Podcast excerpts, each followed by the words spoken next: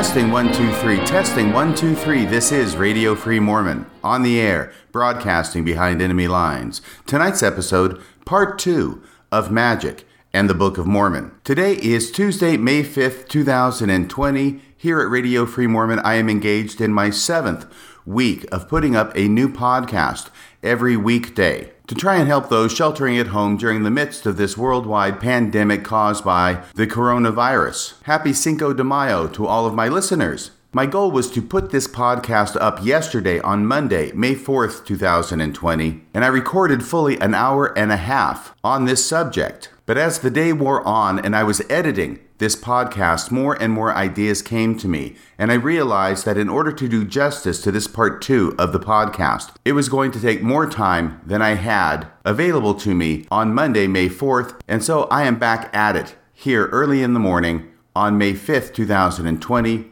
my goal is to add additional material to this podcast, get the entire thing edited and ready for prime time, and get it up at radiofreemormon.org by this afternoon. So, a lot of what you will hear in today's podcast is what I recorded yesterday, and it will be interspersed with additional comments and insights from yours truly, recorded today, May 5th. So, let's get to it, shall we? The last episode I did was on Friday of last week. That episode was titled Magic and the Book of Mormon. And in that episode, I spent some time looking at the translation process of the Book of Mormon from the perspective of a magician. By the end of the episode, I had concluded that from a magician's point of view, the translation was never about the stone, it was always about the hat. That particular episode almost did not get up, at least not last Friday for a couple of reasons. The first reason was that I was all too aware that what I had published the day before on Thursday was a huge bombshell. It had to do with physical evidence that the LDS Church was involved in the Joseph Bishop cover up. And I also knew that the podcast I wanted to do the day after regarding magic and the Book of Mormon would likewise also be another bombshell. And speaking of this, in terms simply of sequencing of podcasts, I recognized that doing two episodes back to back that I felt were extremely important and bombshells of one kind or another might not be the best strategy. In other words, if Thursday's podcast is a bombshell, I want that material to be digested and considered and perhaps even talked about in various venues before coming in the very next day with another bombshell. But because I was very interested in the subject and wanted to talk about it, I went ahead with my plan of doing Magic and the Book of Mormon the very day after episode 160, which was the special report on the MTC sex scandal cover up. The second thing that happened that almost made it so that Magic and the Book of Mormon did not go up Friday is that I came in early in the morning to my underground bunker and spent an hour and a half recording on the subject. But by the time I was done, I realized that I had not gotten to the points I wanted to make, and in fact had spent way too much time talking about my career, if I can call it a career, as an amateur magician. So I spent all the time that I would usually spend on a given day recording, and then realized that I was going to have to scrap everything that I had recorded and start over again from scratch. This is an extreme measure on my part, but I felt that I needed to take that step. There was way too much radio free in the episode and not enough Mormon. In other words, there was too much about me and not enough about the points I was trying to make. So I went ahead, sat down, started recording again, and then edited it throughout the rest of the day and finally put it up in the format that you heard called Magic and the Book of Mormon, episode number 161 on Friday afternoon. As it turned out, I was very glad that I had gone to that extra effort and re recorded the entire episode. Because this episode got a lot of attention, there was a great deal of commentary about it, both on the radiofreemormon.org webpage, as well as in other discussion forums across the internet. This one episode spun off three separate posts on ex Mormon Reddit, as well as a post on the Mormon Discussions message board. Once again, Mormon Discussion message board not affiliated with the Mormon Discussion podcast. But there were a number of comments that were made and a number of questions that were asked and even a number of challenges that were leveled against my theory, and I wanted to take an episode today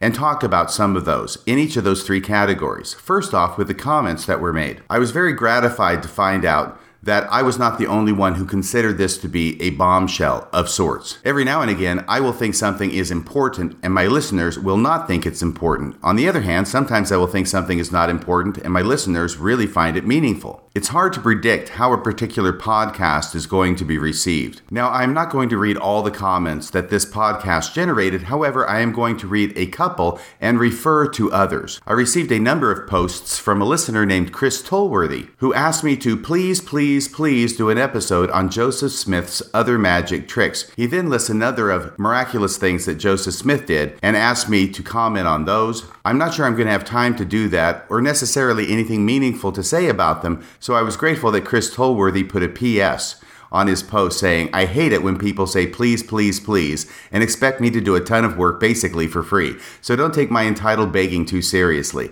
Just keep doing what you're doing. Thank you, Chris Tolworthy. I do appreciate your comments. I think you have a lot of insightful things to say. And at this point, I've got to tell you, I don't have a lot of things to say about these other miraculous things that Joseph Smith is reported as having done. One of which, by the way, would be when Joseph Smith seriously impressed Martin Harris that Joseph had the ability of a seer by finding things that were lost. And specifically, there's a story about a lost pin, P I N, that Martin Harris was unable to find and that Joseph Smith was able to find by looking at the seer stone in his hat. He also mentions persuading eight witnesses that they actually hefted and turned gold plates, along with the banking scandal in which Joseph Smith reportedly represented that he had a chest full of gold coins which he showed prospective investors, and the story that then circulated that really he did not have a chest full of gold coins, he had a chest full of something, but he simply overlaid whatever that something was with a few gold coins to give the impression that the chest was full of gold coins. But actually, now that I think about it, I may have a thing or two to say about both of those examples. First off, the example of the eight witnesses to the gold plates. I do not know exactly what happened that day. I know what is reported to have happened that day. But I will say that it is very common for magicians who are performing on stage to allow spectators to come up from the audience to examine the different articles the magician is going to use in performing whatever illusion he or she is about to perform. It is meant to give the appearance of allowing the spectator to have free and unfettered access to what it is the magician is going to use. However, those examples are usually very tightly controlled so that the spectator can look at what the magician allows the spectator to look at, but doesn't get to look at the parts parts that the magician does not want to allow the spectator to look at, all while giving the impression the spectator gets to look at anything that's important. That's what the eight witness incident reminds me of. And when I say, by the way, that I know what is reported to have happened, but I don't know exactly what happened, is because spectators to magic tricks are notoriously bad at recounting what it is they actually observed. The magic trick itself is meant to give a certain impression to a spectator, and frequently the spectator recounts not what they actually saw, but the impression that they were meant to receive. Anybody who's been doing magic as long as I have has had the wonderful experience of performing a trick for a spectator and then turning around and watching that spectator tell somebody else who didn't actually see the trick what it was that happened. In other words, having the chance to listen to the spectator describe the trick that you performed to a third party. And every now and again, what will happen is that you will actually hear the spectator describe the trick you performed in a way that's different than the way you performed it, and in fact describe it in such a way that you couldn't have done it the way the spectator describes it. If you had done it the way the spectator described it, it would truly have been miraculous. And that's why I have to be very careful in distinguishing between what actually happened, which I have no way of seeing, versus what it is that the spectator or the witnesses report as having happened. Because it is always possible that they're reporting something not the way it really happened, but the way that they were fooled into believing that it happened. I also want to say something about the example that Chris Tolworthy gave of the incident where Joseph Smith allegedly put gold coins on top of a chest in order to give the impression that the entire chest was full of gold coins. This is an old kind of magic trick that goes way back and can be used in a variety of circumstances, up to and including having a stack of $1 bills and putting a $100 bill on the top and the bottom in order to give the impression that they're all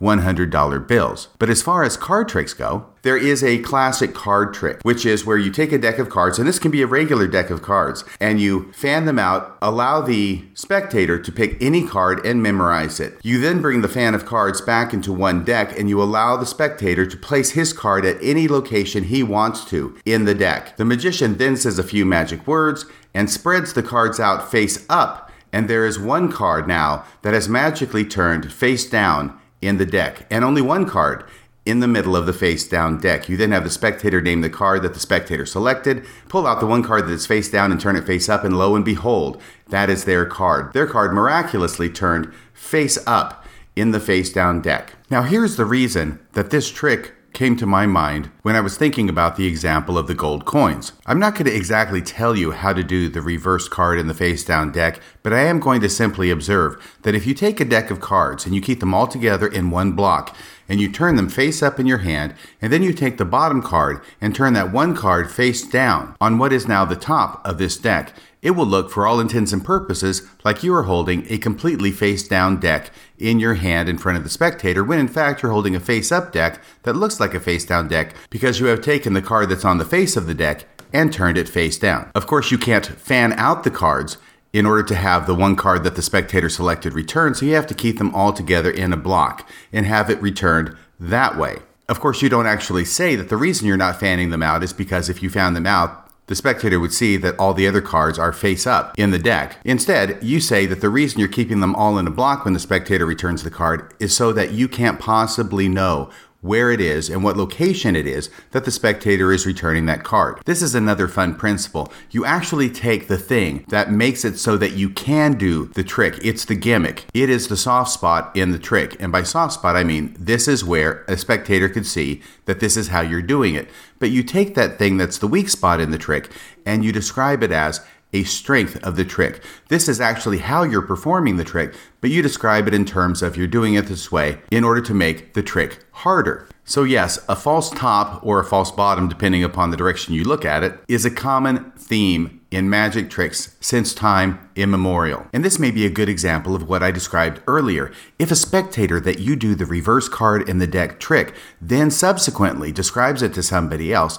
they are probably not going to include the fact that when they return the card, you insisted on holding it in a tight block of cards. You didn't fan it out for them to return the cards. No, you insisted on having it in a tight block so that it made it harder for you to do the trick. When they're describing this to somebody else, that detail is not important to them because you made it so that it's not important. The detail that makes the trick work is generally not emphasized in a magic trick, so therefore it's not considered important enough to recount to somebody else later, with the result that when it's recounted later, frequently the part of the trick that made the trick work does not wind up getting described in a subsequent recounting. And so, this is something that I, as a magician, have to take into account when I'm looking at what the eight witnesses or anybody else is describing as a magical or supernatural effect. That if I were there watching it actually occur as a magician, I might be focusing on things that they do not see as important and that therefore they leave out of their recounting of the story. Let me give you one more example of this. I was watching a video on YouTube the other day where an individual was performing a card trick. And all you can see is the top down view of the cards as he's doing the card trick. And what a spectator, what a normal spectator might see, is that he's taking a card, somebody else picks a card, looks at it, memorizes it, puts it back in the deck. He then is shuffling up the deck. He riffle shuffles the deck, he overhand shuffles the deck a couple of times, and then he's ready to proceed. Now, what I, as a magician, see is first off, he's having a card freely selected, returned to the deck. He then executes a sleight of hand maneuver called the pass, which brings the card to the top of the deck. He then shuffles the cards, maintaining the card on the top of the deck. He then overhand shuffles the deck a number of times in order to take that card that was on the top of the deck and move it to the bottom of the deck. So he's ready to go. Once he has shuffled the cards, and the spectator's card, from the spectator's point of view, is lost in the shuffled deck, I actually already know it's on the bottom, ready to go on with the next part of his trick. And I can only see this, number one, because I know the moves, right? This is stuff that I know. It's not evident that it's happening because the guy who's doing it is pretty skilled. I only know it's happening because I know it's happening. The second thing is, I can only see it because I'm watching it. If I am relying on a spectator to recount it to me later and describe it, I can't see what's happening. I'm forced to rely on what the spectator tells me happened, which is probably going to be incomplete and not allow me to see the different sleights that are occurring while I'm watching the trick being performed. So the spectator is seeing the magician shuffle up the cards in a number of different ways in order to hopelessly lose his selected card in the deck. Meanwhile, what I'm seeing is a series of sleights being performed in order to take that card from the middle of the deck where the spectator returned it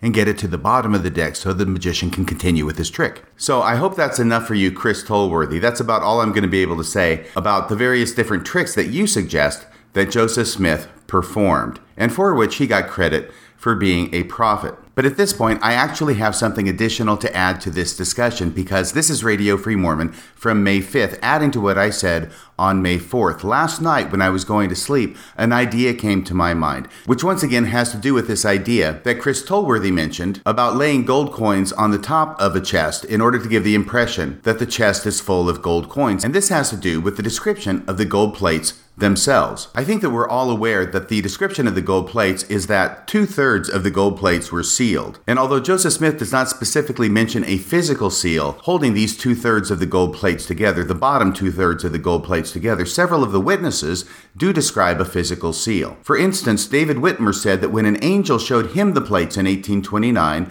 a large portion of the leaves were so securely bound together that it was impossible to separate them, and that the sealed part of the plates were held together as a solid mass, in his words, stationary and immovable, as solid to my view as wood, and that there were perceptible marks where the plates appeared to be sealed with leaves so securely bound that it was impossible to separate them. And that is a collection of different statements that David Whitmer left regarding his description of the gold plates that Joseph Smith purportedly used to translate the Book of Mormon. David Whitmer is not alone in that description. Lucy Mack Smith in 1842 said that some of the plates were sealed together while others were loose.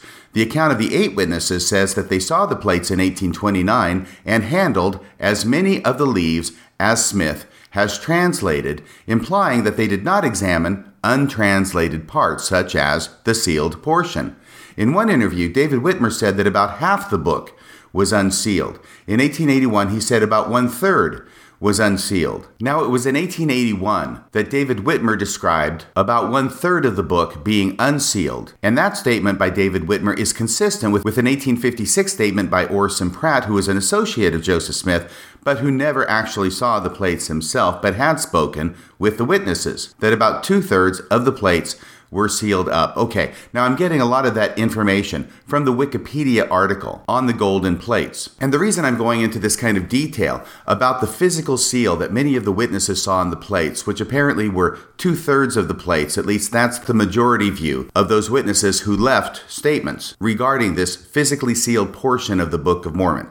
So basically, we've got a stack of plates that are presented to the eight witnesses and then apparently later perhaps to the three witnesses as well. The top one third of those plates are not sealed, they are loose, they can be handled, they can be turned, but the bottom two thirds of those plates are sealed and cannot be turned. They cannot be accessed for examination. Now, the story that Joseph Smith gives regarding why it is that these two thirds of the plates are, sealed is because they contain a vision the vision of the brother of Jared, the vision of all things, which is not supposed to be revealed at this time, but will be revealed at some point in the future. I guess we're still waiting on that. It's about 200 years down the road, and still no translation of this sealed portion, the sealed two thirds of the Book of Mormon gold plates. But nevertheless, if you're looking at this as a magician, the story that the two thirds of the plates are sealed because they contain a vision that the world is not ready for yet doesn't really hold up. It's kind of like the woofle dust that I mentioned in part one of this podcast. Why do I say it doesn't hold up? Well, the Book of Mormon itself describes the characters that are the language that is inscribed on the gold plates as being written in Reformed Egyptian, and nobody in the world knows this language. Nobody can read it without special divine assistance from God. It is not something that anybody in the entire world could pick up, look at, and be able to actually translate it. So, really, the language in all the plates of the Book of Mormon, both sealed and unsealed, is described as being something that nobody can read. Why is that important? Because it seems to make no sense, really, to physically seal two thirds of a book to prevent it from being read when it's already written in a language that nobody can read anyway. Why do you have to seal two thirds of a book to keep it from being read when nobody could read it, even if it weren't physically sealed? That's the question I'm raising. And so, this explanation that Joseph Smith gives as to why two thirds of the plates have to be sealed appears to be woofle dust. It doesn't hold up under examination, not from the perspective of a magician. And therefore, this description of the gold plates appears to be one third of a set of plates that are placed on top of a block that is not a set of plates at all. Instead, it is a solid mass. This is like spreading gold coins on top of other material so that it appears that the entire chest is full of gold coins. And remember that the description of the set of gold plates is not that terribly deep. It is described as being six inches deep, which means that two thirds or four inches are a solid block, and only the top two inches of plates are loose and available for examination. So, what it looks like from the point of view of a magician is that this is a prop, and the prop is supposed to look like it's entirely made up of plates, but really it's only the top section that is made up of plates. The rest is a solid mass. And the reason it's a solid mass is to keep anybody else from actually looking at those plates because if they did, they would find out that they're not plates at all. Or at least if they are plates, they're not inscribed with characters. This is a method of trying to make the Book of Mormon plates look like it's entirely plates when really it's just the top that are plates set over a solid mass on the bottom. It's the reverse card in the deck trick all over again. So that was another thought that came to my mind last night while I was thinking about this issue and how taking this view of a magician and applying it to other aspects related to the Book of Mormon, and in this instance, the Book of Mormon plates themselves, reveals new and to my mind interesting insights. Now I want to go on to some other comments that were made by individuals who were especially struck by the first podcast that I did on this subject and how it opened up their mind to new ideas if you look at the Book of Mormon translation process through the eyes of a magician. The first comment I want to read along these lines is a representative post from listener Angie Coulter. When I say representative, I mean it is indicative of some of the responses that this podcast got that were extremely eye opening for certain listeners. Angie Coulter writes Are you for real? Seriously, RFM, you cracked the code. Until now, I didn't think my estimation of Joseph Smith could fall any lower. As I listen to you apply your simple childhood magician know how to something that has baffled the most learned, I was blown away. This explanation explains everything. It's the square peg in the square hole. While so much of the evidence shows that the Book of Mormon was composed fiction, I always wondered how the whole translation ruse was played out as far as just dictating it out of his head. That seemed to be asking a lot for us to believe. I don't care how smart everyone thinks he was. But having his cheat notes prepared to read from daily really solves that problem. No wonder it was under penalty of death that anyone examine his lowly props. And Angie Coulter goes on with her comment in a similar vein. I'm not going to read the entire comment, but I do want to read that much to give you a feel for how certain listeners are responding to this podcast. A similar type of comment was made over at the Mormon Discussions message board by an individual who posts under the name Shulem. Here's what Shulem writes Extra, extra, read all about it. Radio Free Mormon just dropped a bomb on the Book of Mormon. A bomb. Nothing will ever be the same after this. Everything has changed. Give him the old razzle dazzle, razzle dazzle him. RFM, it never occurred to me that Joseph Smith fooled Oliver Cowdery by using a parlor trick. Not in my wildest imagination did it occur to me that Oliver really thought that Smith mysteriously, through a miraculous gift of God, translated the Book of Mormon while his head was in a hat. You, RFM, so it appears, have unlocked the secret trick and exposed Joseph's sleight of hand. The hat was the trick.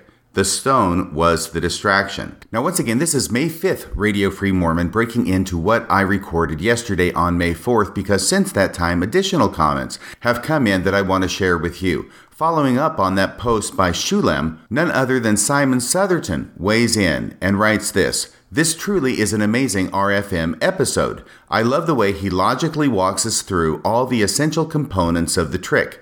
This is my favorite episode by far. We know Joseph was fascinated by folk magic. Very occasionally, Shulem can stray into hyperbole, but not this time. I believe this is a major advance in our understanding of how Joseph Smith pulled off one of the greatest magic tricks of the 19th century. Well, thank you for that, Simon Southerton.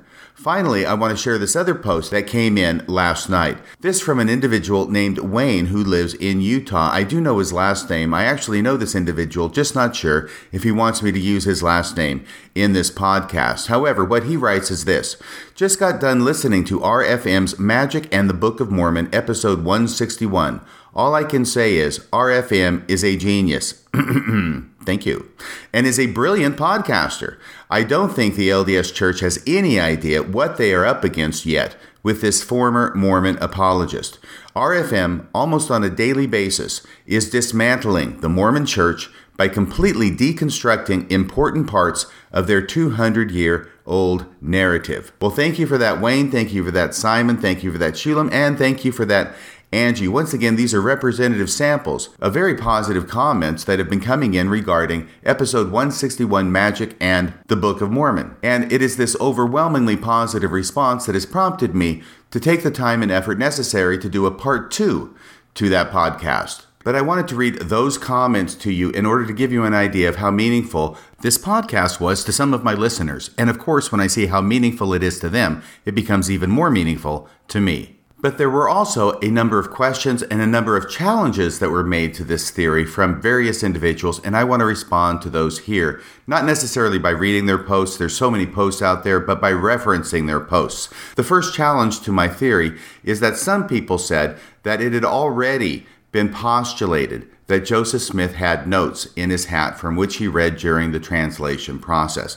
I want to be clear. I am aware of that. I don't want to be understood as representing that I'm the first guy in the world who ever came up with this idea because I'm not. All I was doing was trying to look at the translation process through the eyes of a magician, not necessarily to come up with a brand spanking new theory that had never been heard before. Number two, the question has been asked that it would be very difficult for Joseph Smith to have the entire text of the Book of Mormon hidden in his hat, from which he read while pretending to translate from his stone. This question and this challenge has been made on a couple of different fronts. First off, the challenge was made in one of the threads over at Ex Mormon Reddit that if Joseph Smith really had the entire text, the entire text, written out beforehand, then he would have had the entire text of the 116 pages available to him so that when the dictated text was stolen, Joseph Smith could have reproduced the entirety of the 116 pages word for word as it had been dictated. What I want to be clear about here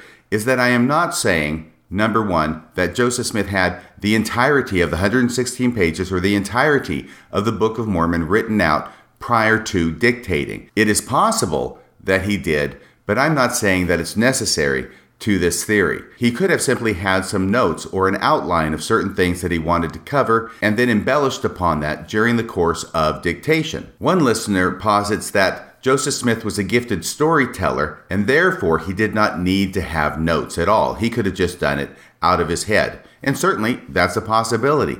I cannot say at this point in time, looking back 200 years, how it was exactly that Joseph Smith accomplished this dictation of the Book of Mormon. Yes, he could have done it without notes. Yes, he could have done it with partial notes. Yes, he could have done it with complete notes. So I want to be clear that I'm not advocating one specific theory as the be all and end all revelation of how it is that Joseph Smith actually translated and dictated the Book of Mormon. All I'm saying is that looking at the translation process through the eyes of a magician, it seems pretty clear to me that the translation process was never about the stone which Joseph Smith claimed it was, it was always about the hat.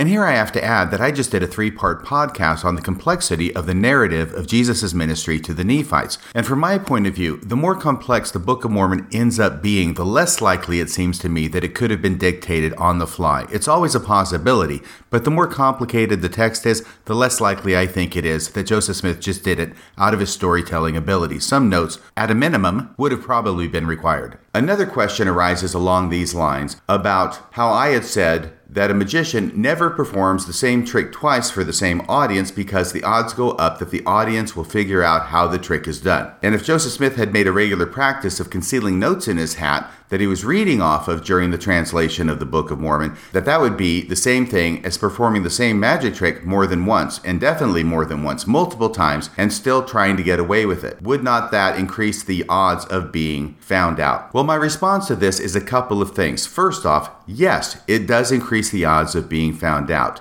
But I have to put a caveat to that too, because whenever a magician is performing a magic trick, everybody understands that it's a trick. Everybody understands that the magician is not really doing something magic. There's a gimmick, there's a trick to it, and it is that trick that the magician is doing that can be found out more readily if the magician repeats the trick or does the trick more than once. In this situation, however, it's a little bit different.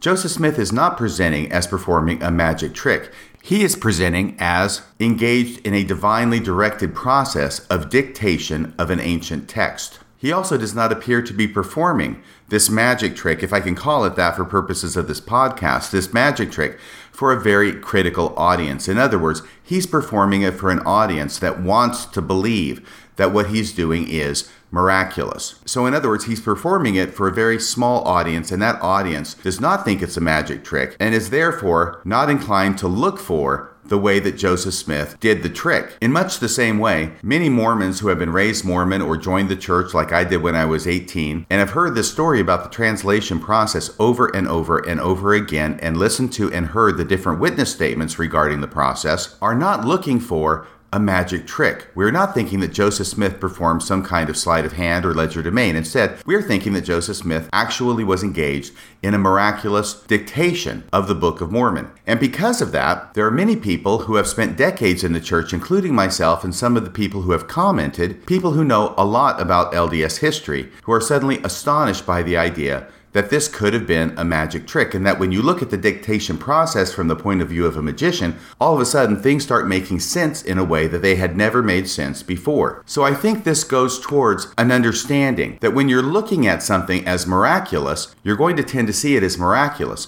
But if you're looking at something as a magic trick, then you're going to be looking at it in a very different way. And it's when you're looking at it critically as a magic trick that you are more likely to figure out how it's done after repeated performances of the same trick. In much the same way that I and many others of my listeners have heard about all these accounts about how the translation was done over and over and over and over again, but it's only when you look at it as a magician that suddenly it looks like a magic trick and indeed a very simple magic trick. So that's one response that I have to the challenge that wouldn't Joseph Smith repeating the same magic trick over and over make it more likely that he would be found out? The second response I have is this that not only was there a limited audience, Joseph Smith had given injunctions to the witnesses to the translation process that they could not really look at him closely, they could not look at the stone while it was in the hat, Otherwise, they would arouse the wrath of an angry God and be struck dead on the spot. So, really, Joseph Smith is engaged if it's a magic trick. And once again, this is just a theory of mine. If Joseph Smith is engaged in a magic trick and he has laid the ground rules that the people who are in the same room with him can't really look closely at him or what he's doing. I mean, he's doing it inside a hat in the first place, right? But if he can make it so that they don't dare look at him or scrutinize him too closely, then he is much better able to get away with performing the same trick twice. All I can say to you is that in all the magic tricks I've done for the past 50 years, as a general rule, I'm doing it in front of the spectator, and the spectator is definitely looking at what I'm doing because that's the whole point, right? To be able to fool a spectator while they're watching you perform the magic trick. But if I could get a spectator to agree to not look at me while I'm performing a magic trick, I can guarantee you I could get away with a lot more stuff than I can while they're looking right at me, scrutinizing my every move. Another comment is that the witnesses would not necessarily be looking for an alternate method to the translation process other than the method that Joseph Smith already gave them, and that is the method that the church has repeated ever since. That the method was to use the stone, the stone, the stone. So the witnesses understand that Joseph Smith is dictating using his seer stone. They're not thinking about the hat. They already have an answer, but the answer is not the hat, the answer is the stone. So once having the answer, they're not going to be inclined to look for a separate answer to explain what it is they already think they have the answer for. Why search for something if you haven't lost it? Looked at this as a magician, it's another example of giving the soft spot in the trick, i.e., the gimmick part of the trick, an alternate explanation so that you don't look at the gimmicked part. You're looking at the stone, not at the hat. That's the whole point, and to the extent that the gimmick was in the hat, Joseph Smith is playing it perfectly, and his audience is following suit exactly according to plan. And the last thing I want to say about this is that the other main witness, the other person who would be the primary witness to Joseph Smith's dictation, is very busily engaged in writing down what it is that Joseph Smith is dictating. So, this other person, the other primary witness, who is the scribe, is not in a position to be able to pay the kind of close attention to what Joseph Smith is doing, even if there were no death threats from God. To put them in a really good position to try and figure out what it is that Joseph Smith's doing, even if they thought it was a magic trick and not a miracle. Let me tell you, a little magic trick that you can do that relies on the same premise. There are some times when you're doing a magic trick when you're going to do something that is really obviously tricky. You don't want your audience to see things that you do that are tricky. Those are the things you try and conceal from them. Everything you want to show an audience is something that is completely normal and completely natural. But it is possible while playing cards with somebody to be able to do a magic trick that makes it look like you are able to control cards and deal out amazing poker hands, even though you don't actually have that ability. The effect would be this you've been playing cards with somebody for a while, and you say, Here, let me try and see if I can do something here special with the cards. Let's just deal out a hand of poker, shall we? And you shuffle the cards, you shuffle the cards, you shuffle the cards until they're thoroughly mixed. Then you deal out two poker hands, one to the other person and one to yourself. You both pick up your hands, and lo and behold, the other person has five random cards, and you have four aces, or whatever the case may be. Four aces is always pretty effective. Now, for all intents and purposes, it looks like you are amazing. You have incredible card skills that you're able to control the cards such that you can deal out a poker hand of four aces to yourself by skill alone. But really, it's not that difficult. And I'm going to tell you the secret now, and you could do this yourself with little to no practice. Here's how it goes. First off, this is in the middle of playing cards with somebody else. And so there are cards that, whatever game you're playing, it might be gin, but there's going to be a number of cards that are face up on the table. And as you are collecting them in order to deal them, you collect five cards, which would make a really good poker hand. Four aces is really good, by the way. And what you do is you take those five cards, there would be four aces and a random card. You take those four cards, you collect them in such a way that those five cards are together, and you collect them in such a way that they are on the bottom of the deck. But before you put them on the bottom of the deck, you give the cards a little crimp lengthwise so that you can see that they are readily separated from the bottom of the deck. In other words, you can see on the bottom of the deck, if you look at it from the side, where those five cards are because there will be a break there because of the crimp you put in it. It's not a big crimp, it's not going to mangle the cards forever. It's just a little bend to the cards to suit the purpose. You then shuffle the cards several times in order to give the impression that they are thoroughly mixed up, and in fact they are, except for the five cards at the bottom because you shuffle it in such a way that those five cards remain on the bottom of the deck. This is called a false shuffle. Now comes the fun part, and this is the part that has to do with keeping the spectator busy while you're doing something right in front of them that otherwise would look very suspicious. You deal out the two poker hands, and when you're dealing it out to the other person, you deal the cards out in a random fashion so that they are kind of messy and kind of far away from each other. In other words, when the two people, you and the spectator, pick up the cards, they're going to have to do a little bit of work in order to get their cards together, square them, and organize them, and then they're going to pick them up and look at them. Now, that's going to keep them busy. Even though they're right across the table from you, that's going to keep them busy enough so that they will not see what it is you're going to do next, even though you're going to do it right in front of them. And to make sure this goes according to plan, you make it clear to the spectator before you begin dealing that the spectator is supposed to wait until all the cards are dealt before they begin to pick up their poker hand. You have, of course, when you've dealt to you, dealt your cards in a neat pile. The five cards to the spectator are messy. The five cards to you are in a neat pile. And as soon as the spectator begins picking up his cards, after they've been dealt. You take the deck, put it next to the five cards you've dealt to you in a neat stack. Then, using that break in the deck that separates the five cards at the bottom, remember the four aces, plus one additional card, you place the deck next to your pile, flat on the table, lift it up so that the five cards at the bottom remain there in a pile and then move the deck over on top of your newly dealt poker hand and place it on top. Now, once again, this is happening right in front of the spectator, but the spectator's busy. The spectator's picking up his or her cards and organizing them so they don't see what you've done, even though you've done it right in front of them. You then pick up your new poker hand that was on the bottom of the deck and you spread it in front of you. Meanwhile, you bend it a little bit to get rid of that suspicious looking crimp down the center, and the spectator reveals their cards, which are just five random cards. I mean, theirs is a real poker hand that was dealt to them, and now you reveal your hand, which is four aces. You have magically dealt yourself a four ace poker hand, and you can claim all the credit that a card mechanic is due. So, all I'm saying here is that it's easy to get away with doing something in a magic trick if you have the spectator busy doing something else, picking up their cards and arranging them, or whether it's writing down what it is you're dictating. And it's easy to get away with doing something that if the spectator were not busy at the time, that you would never get away with if indeed they were not busy and were watching your every move. So during those frequent periods during the dictation process when the scribe is busy writing it down what Joseph Smith has dictated and is busy looking at the paper, what could Joseph Smith get away with doing in front of the scribe that he could not otherwise otherwise get away with doing. Does he need to rearrange something in the bottom of the hat? Well, now's the time. Another aspect of this idea of not repeating the same trick twice for the same audience is that frequently there are multiple ways of performing the same effect. For instance, in the last episode, when I was talking about a method of pulling a rabbit out of a hat,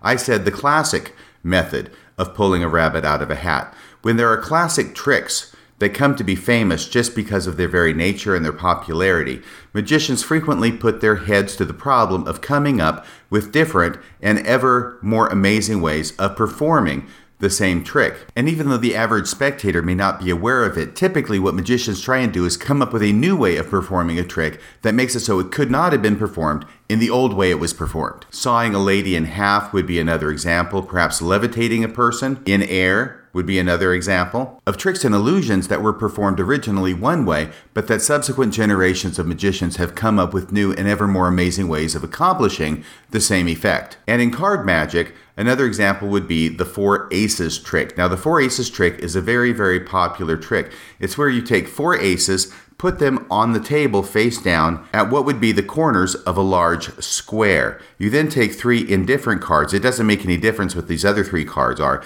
And you put them face down on top of each of the face down aces so that at four corners of a square on the table, you have four aces face down and on top of them are three face down indifferent cards. You then have the spectator select any of those four piles and put their hand over it just to keep them safe and to make sure that there's no way that I, as the magician, can touch any of those cards that are in the pile pile that the spectator selected. I then turn over the top three cards of the other three unselected piles, which are, of course, indifferent cards. I then turn over the ace, but the ace is now an indifferent card. I do that in the first pile, I, do it in the second pile, I do it in the third pile. All three of the aces that were at the bottom of those three different piles that the spectator did not choose are now mysteriously changed into other cards. The spectator is then directed to take his hand off of his pile that he selected and turn those cards up one at a time on the table. And of course, each of those four cards in that pile have now become the four aces. That is the classic four aces trick. And I know one way to perform that trick, but I also know that other magicians have come up with different methods of performing the Four Aces trick. So, if the trick that Joseph Smith was doing was dictating the Book of Mormon, it would actually be beneficial to him to mix it up a little bit and use different methods for performing that magic trick. From at least one statement that Martin Harris left while he was acting as scribe for the 116 pages, Joseph Smith was on the other side of a curtain, and Martin Harris could not look around the curtain and look at Joseph Smith and see what it was he was doing. That was the context in which he gave that quote that I read in the last podcast that he was not allowed to even look at Joseph Smith.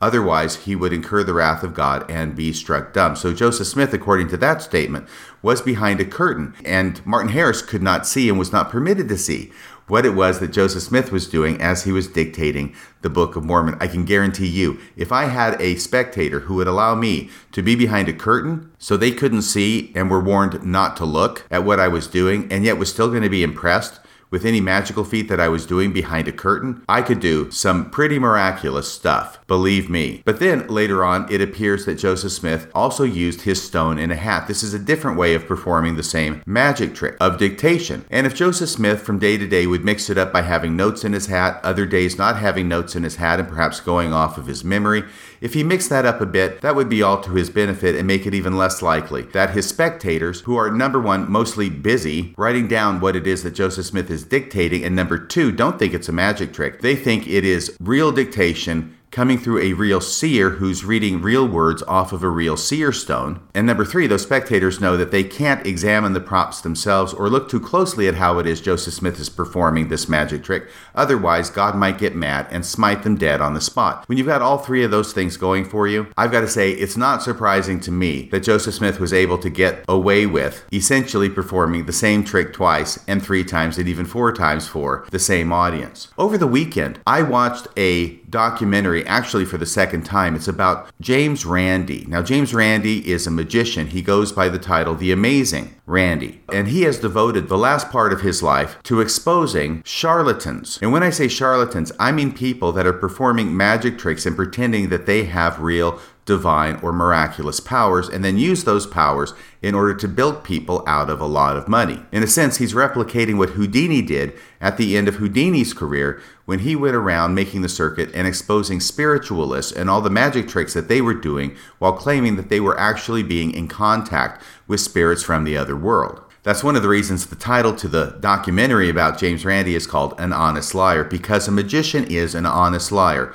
A magician will tell you that he's going to fool you, and then he goes ahead and does so. And one of the people that James Randi went after was a psychic named Uri Geller. And Uri Geller claimed to have psychic abilities. And the way Uri Geller presented them was that they were not magic tricks, but he really had these abilities. And he was wowing people, he was getting a huge following, he was making a fortune. Well, without going into too much of the details, about this back and forth between James Randi and Uri Geller. Uri Geller, this was back in the 1960s or early 1970s, I believe. He was studied as a psychic at Stanford University by professors of parapsychology. Now, these professors wanted to believe that Uri Geller really had these psychic abilities. And one of the reasons they wanted to believe it is because this was huge research on their part. If they had actually found somebody who had psychic abilities, then they were going to make their names in history. So they came up with a lot of different methods and a lot of different experiments that they would use in order to test Uri Geller's psychic abilities. And lo and behold, Uri Geller would perform his magic tricks and convince these professors, these highly educated, highly intelligent individuals, that he really had psychic abilities. And what James Randi did was he took two young magicians. One, I think, was 17 years old. He was a senior in high school, and he had been doing some amateur magic, kind of like I did when I was that age, except I think he was probably better than I ever was. And another young man who was also a magician. And he took both of those people and submitted them to a different set of professors who were similarly looking for people who had psychic powers and even telekinetic powers, the ability to move objects with your mind.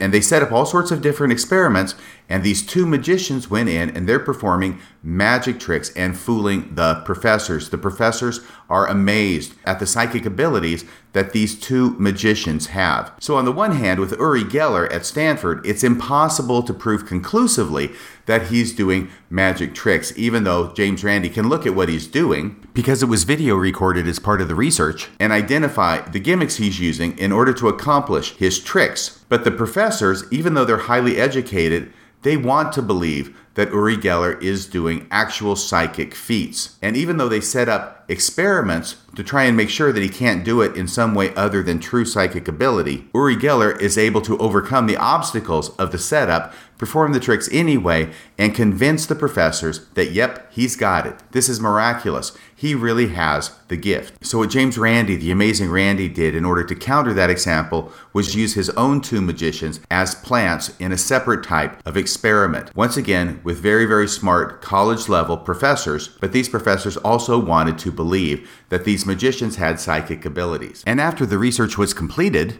and the professors had come out and claimed publicly that, yeah, these two guys, these two magicians, actually have psychic abilities. Then there was the big reveal that actually they had just been doing magic tricks and they didn't have any psychic ability at all. So, this tells us a couple of things. First off, it doesn't make any difference how smart you are, how intelligent you are, how well educated you are. You can be fooled by magic. You can be fooled by a magician. The other thing it shows is that if you want to believe that a magic trick is actually being done by supernatural powers, then the odds are you are going to believe that it's being done by supernatural powers. The very desire to believe is going to make you effectively blind to things that you might otherwise see if you didn't desire to believe it so much. And I'll let you figure out for yourself how that fits in to a religious situation and to Joseph Smith's dictation of the Book of Mormon, both regarding how the witnesses to that process observed it because they wanted to believe that what Joseph Smith was doing was real and divine, and also all the millions of people who have joined the church who have heard those stories and believed and wanted to believe that what Joseph Smith was doing was divine and not a magic trick. Okay, now I have to bring up something else, and that is the disappointment that some people who have commented about that podcast have expressed about learning how it is that Joseph Smith probably performed the trick. Once again, I'm not saying this is the way he did it. All I'm saying is, this is what occurs to a magician when he's looking at the translation process from a magician's point of view. It's not about the stone, it's about the hat. And something's going on with that hat that has the gimmick, that has the trick in it. Here's something that John comments on May 3rd, 2020. Why is it so easy to be tricked and also so easy to see the trick once explained? Of course, this makes sense. And elsewhere, other listeners have expressed a sense of disappointment, of being upset, hurt, even angry at discovering that Joseph Smith was simply using a magic trick when he claimed to be dictating the Book of Mormon. In other words, it's all so easy. How could I have been so stupid? And this comes back once again to the psychology of magic, and specifically why it is that you never reveal the way you do a trick to your audience. The first reason is the main reason is that you got to keep it a secret. I mean, we're a brotherhood and sisterhood of magicians, and we keep our secrets among ourselves. We don't reveal the secrets to how we do tricks to other people. I remember James Randi being on the Tomorrow Show with Tom Snyder back in the 1970s. And James Randi had just performed a trick. I think he'd probably done some spoon bending because what he did was he replicated the tricks that Uri Geller did and exposed them for tricks, but he would not say how he did them because once again, he's a magician. He would simply say, No, I don't have psychic ability. This is just a magic trick, and you could do it too if I showed you. And Tom Snyder, the host, asked him how you do that. And James Randi says the first thing that every magician says when they're asked how to do something, they usually say, very well, thank you. Or they can say, it's magic. But what the answers are are dodges to get away from explaining how it is that they do it, and hopefully to do it in a way that's humorous and not simply to come out and say, hey, I'm not going to tell you. But Tom Snyder persisted and he said, no, no, no, really. Can you tell me how you did that? And James Randi tells him, Look, I can't tell you. I'm not going to tell you because I'm a magician and that's part of the magician's code. We don't reveal how we do our secrets. And Tom Snyder says to him, But if I wanted to, I could probably go down to the nearest library and check out a book and read about it and figure out how you did it. And James Randi said back to him, He said, Yes, you're absolutely right. You could. But experience has taught us that most people aren't interested enough to go to that effort. And that's absolutely true. People are interested enough to know how to do a trick to ask the magician how it's done, but they're usually not interested enough to actually go to the effort of researching it to learn for themselves. And so this is helpful to maintain the secrecy on how tricks are done. But the other reason that you don't tell an audience how it is you do a trick is not only because you've got to keep the secrecy going, but also because there's a strange psychological phenomenon that every magician knows about. That if you tell an audience member or a spectator how it is you do a trick, what often happens is first off, they are deflated because they thought it was something very, very difficult to perform, something that they would never have thought of. And when you tell them how it's actually done and they realize how simple it is, then they are let down. They actually feel disappointed. And often they feel disappointed in themselves. How could I have been taken in by such a simple trick? And then, as often as not, they will even get angry about it. And their anger at themselves for being taken in by such a simple trick frequently gets turned upon the magician himself or herself. Because even though we all understand that this is a magic trick, I mean, it's not really miraculous. I'm doing a magic trick for somebody. They're fooled by it. That's the whole point. It's entertaining. Everything's great. They want to know how to do it. If I tell them how to do it, then all of a sudden they realize it was very simple. How could I have been taken in by it? And how could you have taken me in with such a simple method? That's usually what happens in quick succession. So you can have a bunch of different emotions that hit the spectator at one and the same time when you make the mistake of telling them how a trick is performed. And I sense that kind of sentiment coming from a lot of listeners by the comments that they're making. So I can only imagine that that kind of feeling of being taken in by such a simple trick would only be increased if you had spent your entire life sacrificing so much for decades based upon this magic trick only to find out 10, 20, 30, 40, 50 years later, hey, it's a magic trick. The joke's on you. Ha ha.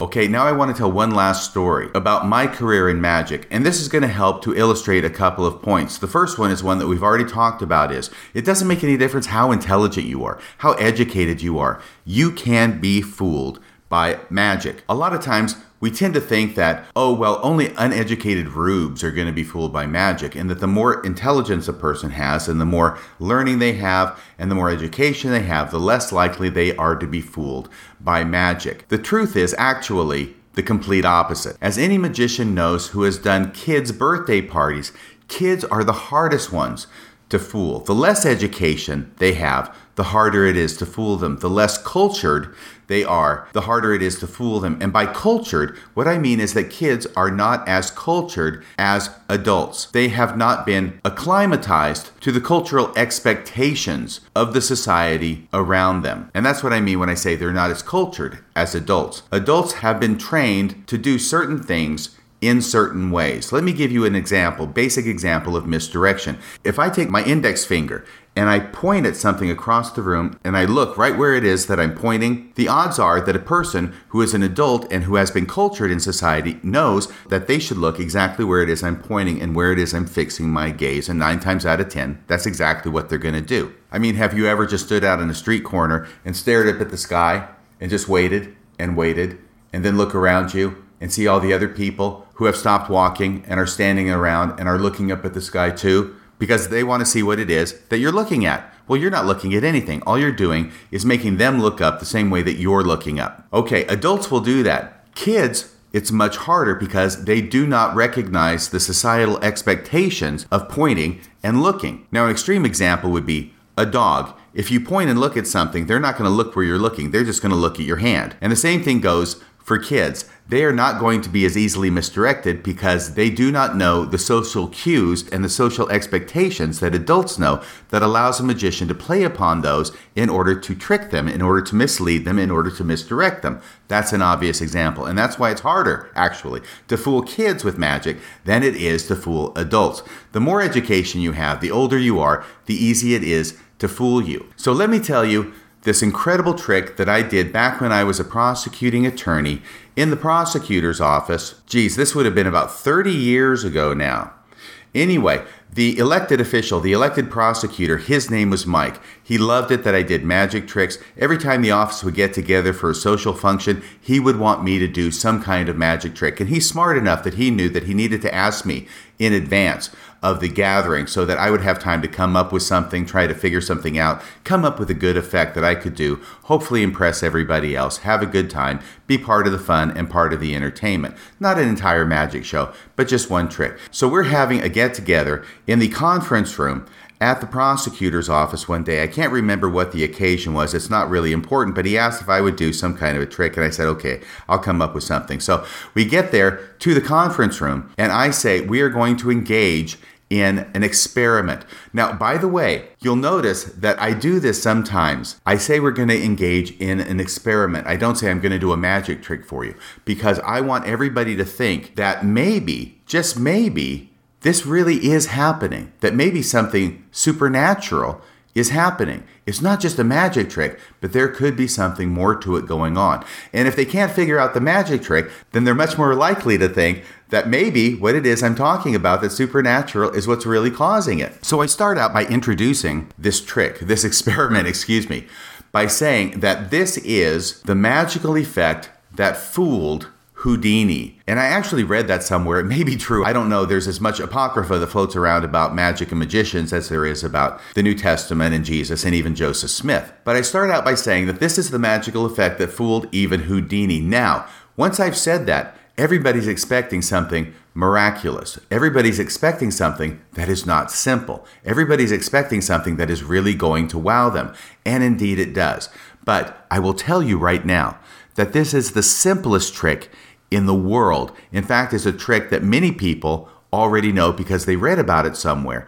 But I'm performing this now for an entire group of attorneys and legal assistants We've got a lot of smarts here in this room, and I'm not just talking about the attorneys, believe me, but I don't think anybody's going to doubt the fact that when you've got everybody from a prosecuting attorney's office who's present in one room who's going to be witnessing me, Radio Free Mormon, performing a magic trick, that we got a lot of brains there, a lot of smarts there, which underscores the point I'm trying to make that just because you're educated, just because you're intelligent, doesn't mean you can't be fooled. So, what I did was I said we were going to engage in an experiment in apportation. Now, I have no idea what apportation is, but I come up with this word in order to give a word to the experiment we're going to try and perform. And I explain that with transportation, you're moving something from one place to another. With apportation, you're moving something from one dimension to another. And once again, I always give the spiel about how I'm not sure this is going to work. It's something we're all going to try and do together and focus on and see if it works, right? There's always got to be the idea that this might not work in order for people to think that maybe it is something that's not a trick. A trick's always going to work, right? Yeah, right. As a magician, you know that's not true. But a trick's always going to work from an audience's point of view. But an experiment, now, an experiment an apportation, that may not work but of course it will. So, anyway, I have everybody in the office form a circle, and I'm part of this circle, and I stick out my hand. Oh, first off, I have to borrow something. I have to borrow an item from somebody in the office that's going to be apported, that we're going to try and apport to another dimension, right? And the head of the civil division, the chief civil deputy who is probably in his 50s or his 60s. He went to Princeton Law School. This guy is probably the smartest guy in the whole office based upon his education alone. But anyway, he says, okay, you can use my class ring. So he pulls off his Princeton class ring and that's what we use. And I take his class ring and I extend my arm, palm up, put his class ring in the middle of my palm, and then I take a handkerchief and I put it over the palm. So his class ring is in my palm, but covered by a handkerchief. Once again, looking at this from a magician's point of view, obviously, if this could really apport to another dimension, we don't have to have a handkerchief, but we want to have it so that people can't see the magic while the magic is happening, right? You see it before the magic happens, and afterward you see that the magic has happened, but while the magic is actually happening, uh uh-uh, uh, we got to have a handkerchief. We got to have some cover here. I instruct everybody in the circle now with around, I don't know, 12 people in it to put their right hand on the left shoulder of the person they're standing next to. I know it's starting to sound like a prayer circle, but that's as far as it goes. And then the person on my immediate left, I have them, instead of putting their hand on my shoulder, they go ahead and they put their hand around my wrist. Now, I have a long sleeve shirt on, but I have rolled up my sleeves. There's nothing funny going on here. This is really an experiment in apportation. I'm sorry. You actually have to practice so you can say those kinds of things with a straight face and not laugh while you not laugh during the trick, right? So the person on my left puts their right hand around my wrist to make sure that that ring is going to stay put in my palm. It's not going anywhere, even though it's under a handkerchief. The person on my right also puts their left hand around my wrist so that I've got two hands from two different people around my wrist, ensuring the fact that that ring is not going to go up my non sleeve because my sleeve's rolled up as well, right? It's not going to go up my arm. It's going to stay put on my palm. And then what I do is I reach out with my left hand, I take off the handkerchief, and I show that the ring is still there. Now that everybody's arranged in order in this circle, the ring is still there. I place the handkerchief back over the ring, and then I make double and triple sure that everybody knows that that ring is in my hand. And I start with the person on my left, and I allow them to reach up under the handkerchief and confirm for themselves by feel that the ring is still there in my hand. And we go with that person to my left, then the person to that person's left, the person's to that person. Every single person in order around the circle gets to reach up under the handkerchief and feel and confirm for themselves and for everybody else. I have them say it to everybody else yes, the ring is still there. I then direct everybody to focus all of their mental effort on trying to apport this ring into another dimension. We focus, we focus, we focus. I say that I'm feeling something warm in my hand. There's a warmth in my hand that I'm feeling, and the ring seems to be getting warmer. It's a strange warmth, very strange. And then after a good minute or so of focusing by everybody in the room, I then have another person take the handkerchief off my hand, and lo and behold, the ring has vanished. It has successfully apported into another dimension. Everybody was wowed by that trick. It didn't make any difference how much education they had, how intelligent they were. Everybody was wowed by that trick because there was no way, and I put that in quotes, there was no way that that was a magic trick. There's no way that I could have done that. Everything was on the up and up. Everybody got to confirm that the ring was there. There was no way that I could make it disappear. My hand was right in the middle of the circle. People are holding my arms. That ring apported absolutely absolutely into another dimension. Of course, the problem came up a little bit later when the chief civil deputy asked for his ring back. it's it's his oh my gosh it's his class ring from Princeton for crying out loud. And I had to tell him I'm sorry it's a ported into another dimension. He wasn't really happy about this but what can I do? I'm sorry. The experiment was a success which means that you know you can't get your ring back unless you go into the other dimension to find it. But you'll be happy to know that by the end of the business day, the chief civil deputy's ring had miraculously materialized on his desk when he was out of the office, and he was able to find it upon his return. It's all fun and games until your Princeton class ring gets A-ported into another dimension. So the last thing I'm going to say about this is that this is the simplest trick in the world, and I never told anybody how I did this trick. I am going to tell you, however. Number one, so you can understand how simple it is. Number two, how you can understand how otherwise very intelligent people can be fooled by a very simple trick. And number three, so that hopefully you won't feel so bad about yourself by being fooled by Joseph Smith's magic trick.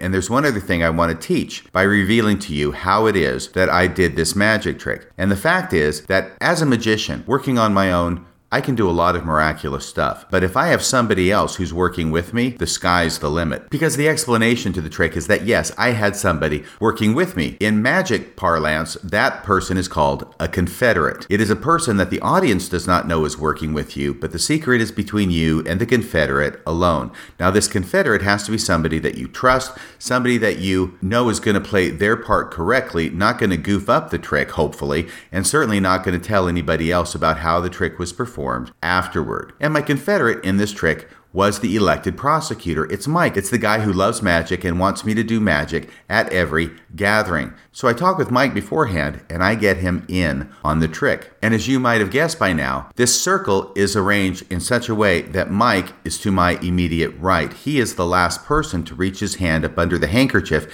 and confirm that the ring is still in my hand. Everybody else has already done so. Everybody else has already confirmed to themselves and to everybody else that the ring is still there in the palm of my hand under the handkerchief. Mike is the last one to do so. He confirms so to himself as well as to everybody else. But unbeknownst to everybody else, he takes the ring with him when he pulls his hand out.